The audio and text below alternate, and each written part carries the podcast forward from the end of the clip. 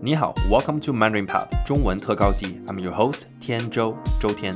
Mandarin Pop is a conversational Chinese language learning podcast for advanced Mandarin learners. In this podcast, we'll be speaking exclusively in Mandarin about topics like Chinese culture and society. This is a great way to practice your listening and learn something new. This podcast is brought to you by Sishu Mandarin, Sishu Zhongwen. Sishu Mandarin is a Chinese language school based in New York City. We provide both in-person and online classes for individuals, groups, and corporate clients. Click the link in our bio for more information. On today's episode, we'll be discussing how the Chinese people living in America are dealing with the US hostile attitudes toward China. Let's get into it. But first off, let's talk about a few Chinese vocabulary words. First word I want to talk about is anti or anti 这个词在英文里面，其实很多人都知道是一个加上它之后就可以改变词的一个意思。但这个词在中文里面的翻译可能有很多种。一一呃，我们可以说，你比如说可以说 anti-China sentiment。所以这个 anti 或者 anti 是到底是什么意思呢？啊，如果是 anti-China 的话，我们会说反华、反对的意思。反华，华就是中国，反对中国。我们也可以说反政府，就是说 anti-government，就是不同意政府的东西。所以我们可以用反来翻译 anti，反华、反政府，或者是反美，就是反美国。对吧？这是其中一个翻译的方法。另外，我们还可以说防，也可以用来翻译作为 anti，比如说防火、防盗，对吧？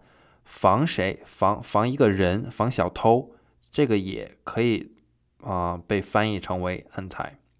还有一个词，我想跟大家说一下，就是华侨，like the Chinese people who live overseas，OK，who live abroad。华侨是什么意思呢？就是不是指在中国生活的中国人，而是指而是指在外国，不是在中国生活的中国人，可以是在美国，可以是在欧洲，可以是在日本，这些人呢都是华侨。其实根据中国的法律规定，如果你在国外生活超过五年，你可以你就你已经就被算作为华侨了，你就是海外华人。对，还有一个词我想跟大家说的是呃，attitude 态度。这个词很奇怪啊，因为在我教学的过程之中，我以为这是一个非常简单的词，但是我发现很多我的学生不知道态度是什么意思。其实我跟他们说，态度就是你的感情，你对这一件事情的感觉和感情。如果你对啊，比如说你的女朋友和男朋友感情很好，对吧？你很喜欢他，那就是你对他的态度很好。你很喜欢你的政府。你很喜欢你的国家，那就是你对你国家和政府的态度很好，就是你心里面的感觉和感情，这个就是 attitude。So these are the Chinese vocab words I want to talk about today. Now let's get into uh, the content to our today's topic. 我们这集讨论的主要是海外华侨。刚刚我说过，海外生活的中国人，而不是说中国生活的中国人。因为最近大家可以发现的一点就是说。呃，最近美国对于中国的感觉，我们在呃我们的题目里面也是说非常 hostile，非常呃有敌意的，呃，所以很多中国人可能在美国过得可能并没有那么好，呃，也有经常有人会问我，他说，嘿天或者周天，你觉得你在美国啊生活的时候有没有感到呃有什么呃不舒服的，或有没有人对你感到有些敌意呢？我的答案。其实是，其实我并没有感到太多，但是偶尔，非常偶尔的情况下，呃，感到一些，比如说有人在街上会对你表示出一些不尊敬的，呃，说的话呀，或者是行为，对你有一些，我能感到他是针对我，是针对我是中国人，很明显的。但是其实是非常非常少，因为我觉得得益于我生活在纽约，因为纽约是一个非常大的都市，有各种不同族裔的人，而且纽约人总体上面比较，啊。比较自由、比较开放，而且比较能够呃欢迎不同的思想。我觉得这是我一个幸运的地方。但我听说，在美国一些很小的地方，的确有一些华人、一些中国人受到了一些不好、不公正的待遇，这些非常非常不好。但我们今天呢，从不同的一些方面来讨论一下，来看看啊，美国的最近的一些措施，到对中国人有没有什么很大的影响？第一个呢？我想说的也是非常最近的事，就是我们经常说的这个 TikTok 和 WeWork，呃，WeWork，We 我我 want to want to say WeWork 哦，TikTok 和 WeChat 的这这些禁令啊，禁令就是 ban 的意思。我们首先来讨论一下 TikTok。其实呢，在美国的中国人之中，很少有人用 TikTok，一般 TikTok 都是小孩用的。但中国人在中国生活的中国人用的呢，也不是 TikTok，他们是用的是抖音。所以说，如果真的封杀 TikTok 或任何作为对 TikTok 不好的事，对于中国人和在海外的华人或或或者说华侨来说，其实影响并不是很大。但这件事情主要的影响，这个禁令主要的影响，可能是对于 TikTok、抖音或者字节跳动 ByteDance 这家公司，还有全世界的 TikTok 的用户。不包括中国啊，就是不是抖音的用户啊，TikTok 的用户，还有整个互联网，包括全球化的影响，这个可能是更深远的。但对于中国人这个小群体，就海外中国人这个群体而言，我觉得可能影响并不是很大，除非一些海外的中国小孩儿，这个他们可能会在用。对，然后我们再来谈一谈 WeChat。这个 WeChat 如果真的被封了，或者从苹果应用是下架，或者是任何情呃对 WeChat 的任何的一些措施和限制，可能才是对海外华人最啊最大的伤害。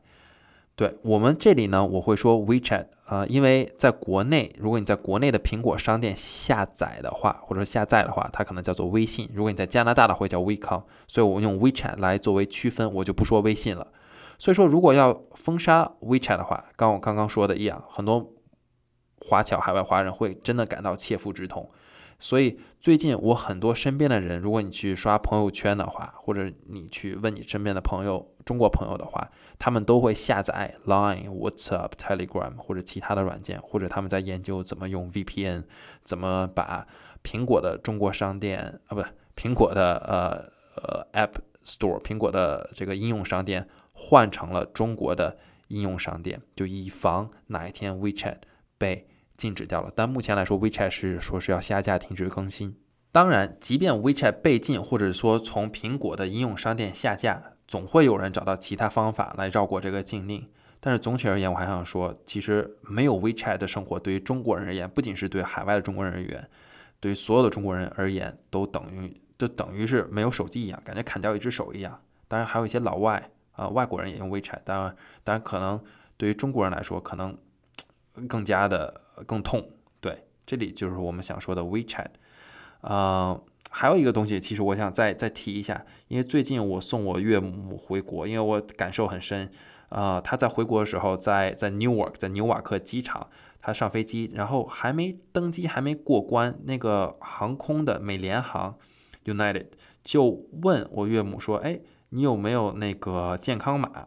它健康码在哪里呢？在 WeChat 一个小程序里面。什么是小程序？小程序就是 WeChat 里面的一个应用，就是它是 like the app in the app 是一个小程序。然后它这个在小程序里面，你要看健康码。如果没有健康码的话，你就回不了国，它连登机都不让你登机。对，所以说如果你要没有 WeChat 的话，你就如果你是一个海外的华人，你都不能回国。所以没有 WeChat 真的是。成为可以说是每一个中国人真正的恐慌。然后我们来再来谈一下留学，呃，因为最近因为呃航空的限制、航线的限制，还有这个疫情，很多想来美国留学的人，甚至在美国已经留学的人，对于他们来说打击非常大。首先来说，来美国留学的人数锐减，减少了很多。然后呢，在美国他为什么不来呢？他觉得，哎，首先因为是有疫情，首先美国很不安全，中国都已经非常安全了，对吧？每天几乎都没有什么，没有几例个别个别个别那个案例，但美国有这么多案例，疫情影响，然后也没有航线，也飞不过来，对吧？飞过飞得过来也飞不回去。然后另外呢，如果过来的话，这两年会怎么办呢？来美国大学也是上网课，谁愿意花那么多钱，花几万美金来美国上网课？大家肯定都不愿意，对吧？而且在美国的工作的难度现在也越来越大了。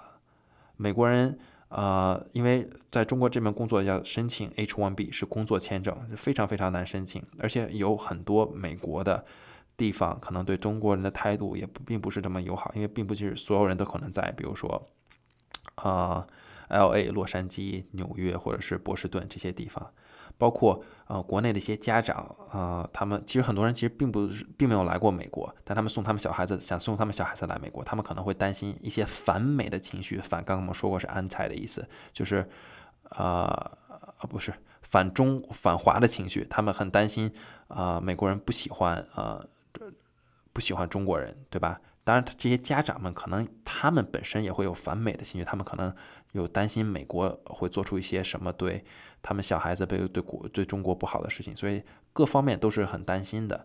然后呢，还有一点就是说，因为疫情，很多的家庭的经济状况都会受到了损失，他们的家庭支出也会减少，所以更影响了他们留学的呃计划。然后还有一件事情，因为最近啊也是被炒得沸沸扬扬的，大家都在讨论网上面，就是说小留学生，比如说初中生啊。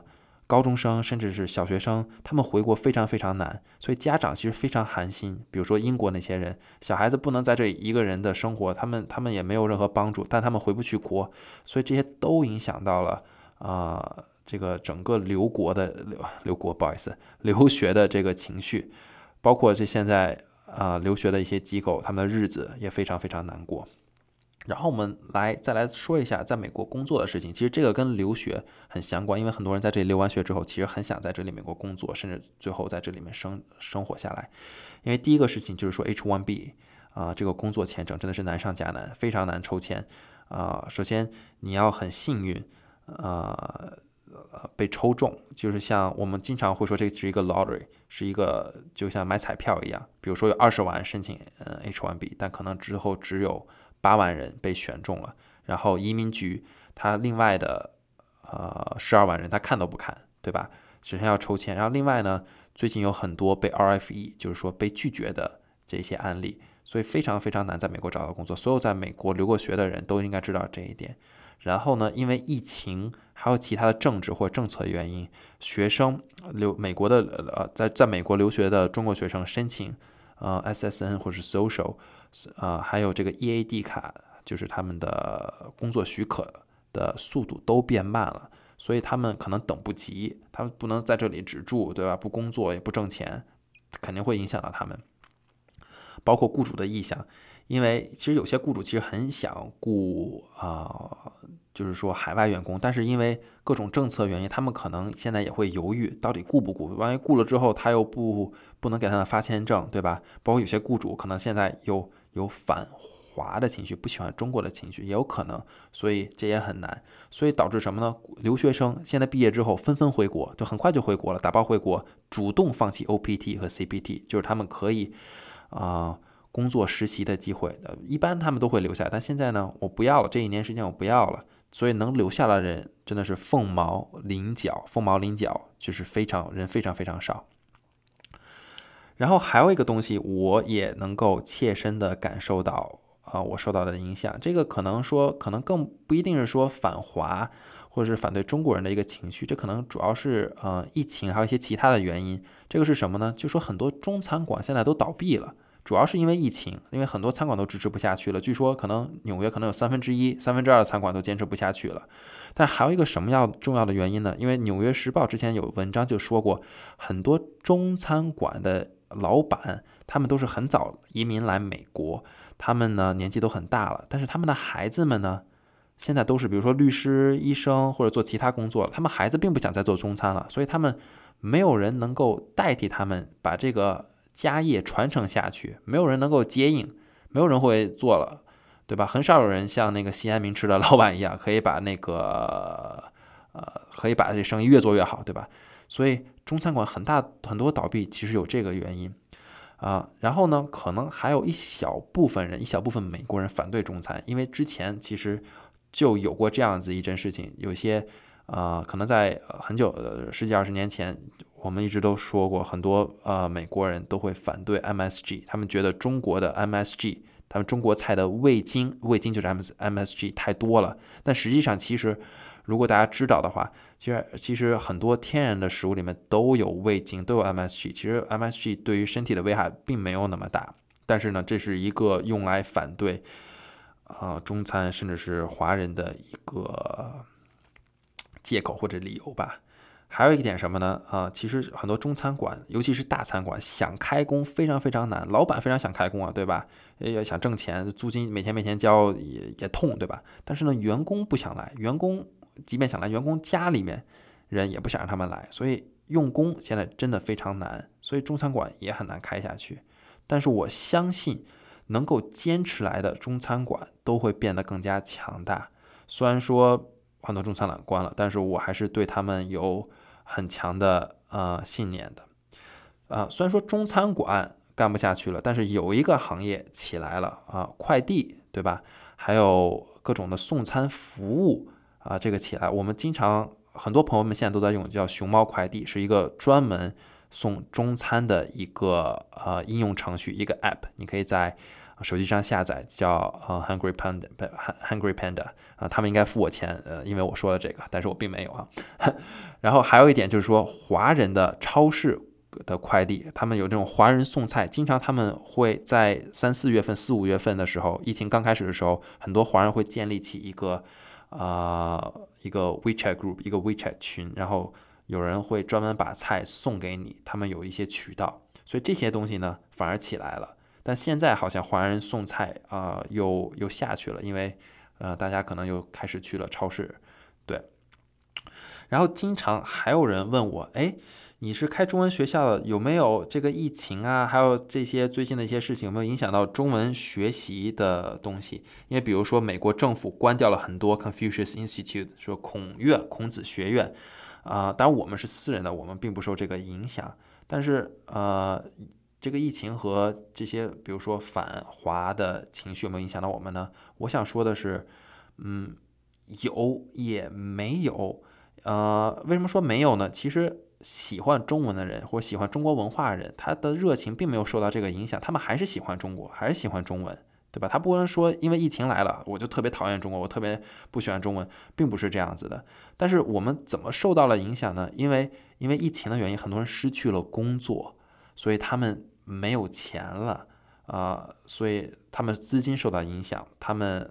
可能没有这种学习的资金了，这个呢是可能是对于很多学习机构，不仅是中文学习机构，包括任何的呃任何的一些私人的一些学校，都是受到这个主大的主主要的影响。对，嗯，说到我们，因为是一个私人的啊学习机构，但是呢，这个疫情包括也影响了这公立的学校的开学。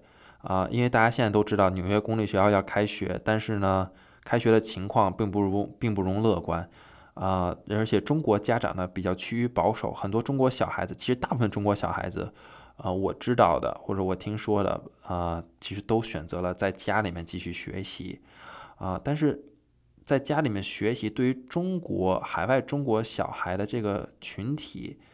呃，会不会受到影响？其实我觉得这是一个更深远的问题。比如说，未来他们申请大学，比如他在家了，这个成绩、他的基点、他的 GPA 会不会受到影响？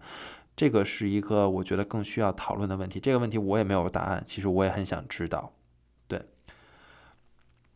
在节目刚开始的时候我说过，呃，我其实很少遇到一些对于。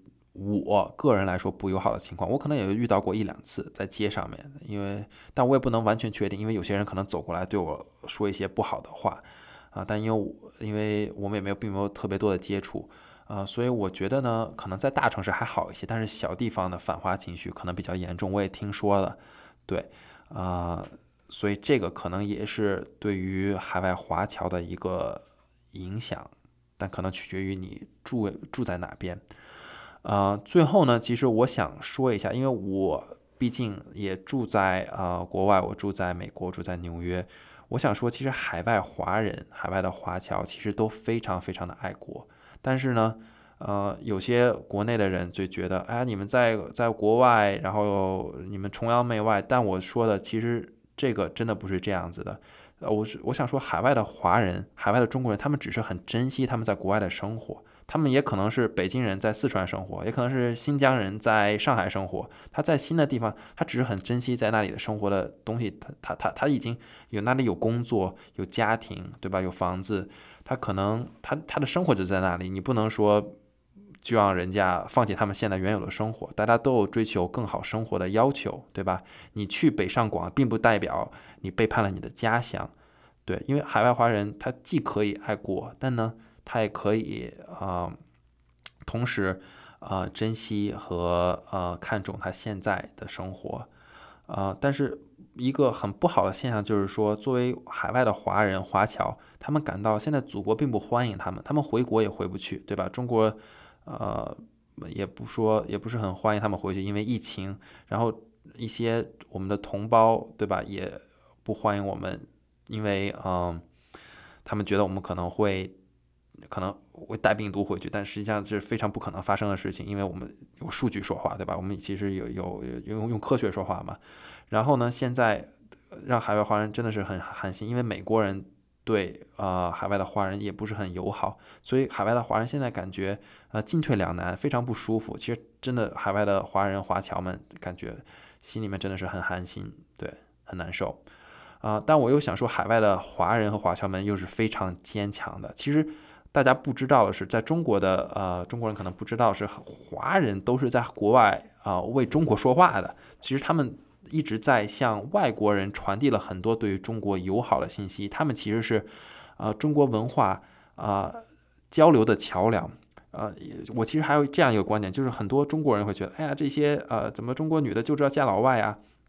呃，其实就说他们背后坏话。其实我也很不喜欢这一点，因为我觉得，首先是他们自由，另外一点什么呢？所有嫁给老外的中国的呃女性。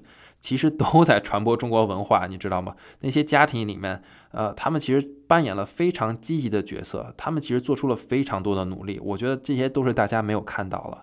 而且很多华侨在经济上面，啊，不仅是在这种言语和精神上面支持中国，他们在经济上面也支持国内的家乡。比如说广东台山，就华侨建了无数的学校、医院、公路、工厂，对吧？对国内做出了非常多的贡献。所以否认海外。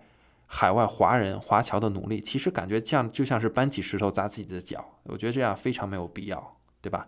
然后如果再往前说的话，其实中国近现代能够发展起来，中国能成为今天的中国，很大一部分，我不能说是百分之八九十，但是我觉得非常，也不能说我觉得，就是客观来说，客观上来说，非常大一部分都是靠啊海归的努力，嗯。无论是文人、艺术家还是科学家，如果你数得上名来的，他们多少都有在国外的经验。那邓小平，对吧？我们伟大的领袖邓小平也在，我非常喜欢，非常喜欢他，也在法国生活过。所以说，中国能有今天，包括修铁路，对吧？那些人都在，包括鲁迅也在日本待过，都在啊国外待过。没有没有说这些华人呃回到中国来贡献的话，包括孙中山，对吧？也是在夏威夷待过。中国不可能有今天，不可能成为今天这个样子，啊，所以我一个很小的希望，我觉得在大环境对中国人不友好的情况下，我觉得中国人无论是在海外还是在中国，都应该拧成一股绳，一一股绳，这样才能真正建立自己自己的尊严和地位，让让别人让让外国人让美国人真正的尊重我们，对吧？我们并不一定说，哎，我们比你这里强，我们比你这里厉害，但我们至少要自己尊重自己，这也是我们。华侨华人怎么才能战胜反华情绪的一个最好的答案？尊重自己，尊重别人，更要尊重自己的民族。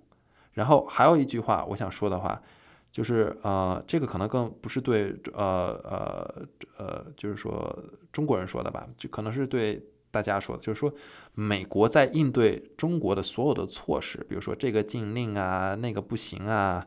其实都让美国其实变得更加像中国。美国都在觉得，哎，我是美国，我不像中国。但是他们所有这些措施，对吧，都是让美国变得更加像中国。这我认为其实不应该是美国应有的样子。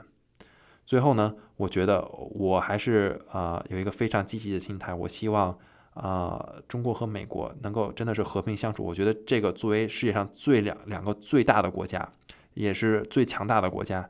应该为人类文明做出贡献，应该和平相处，这个对全世界才是最有利的。我们不能让全球化成为半全球化，最后到没全球化，对吧？我们应该啊，都活在同一个地方，应该互相尊重大家，应该互相相信大家。我们应该把彼此建立在信任之上。好了，今天我们就说这么多。Thanks for listening to Mandarin Pod 中文特高级. I'm Tian Zhou, Zhou Tian. Subscribe to our podcast wherever you listen and tune in to the next episode for more Mandarin learning.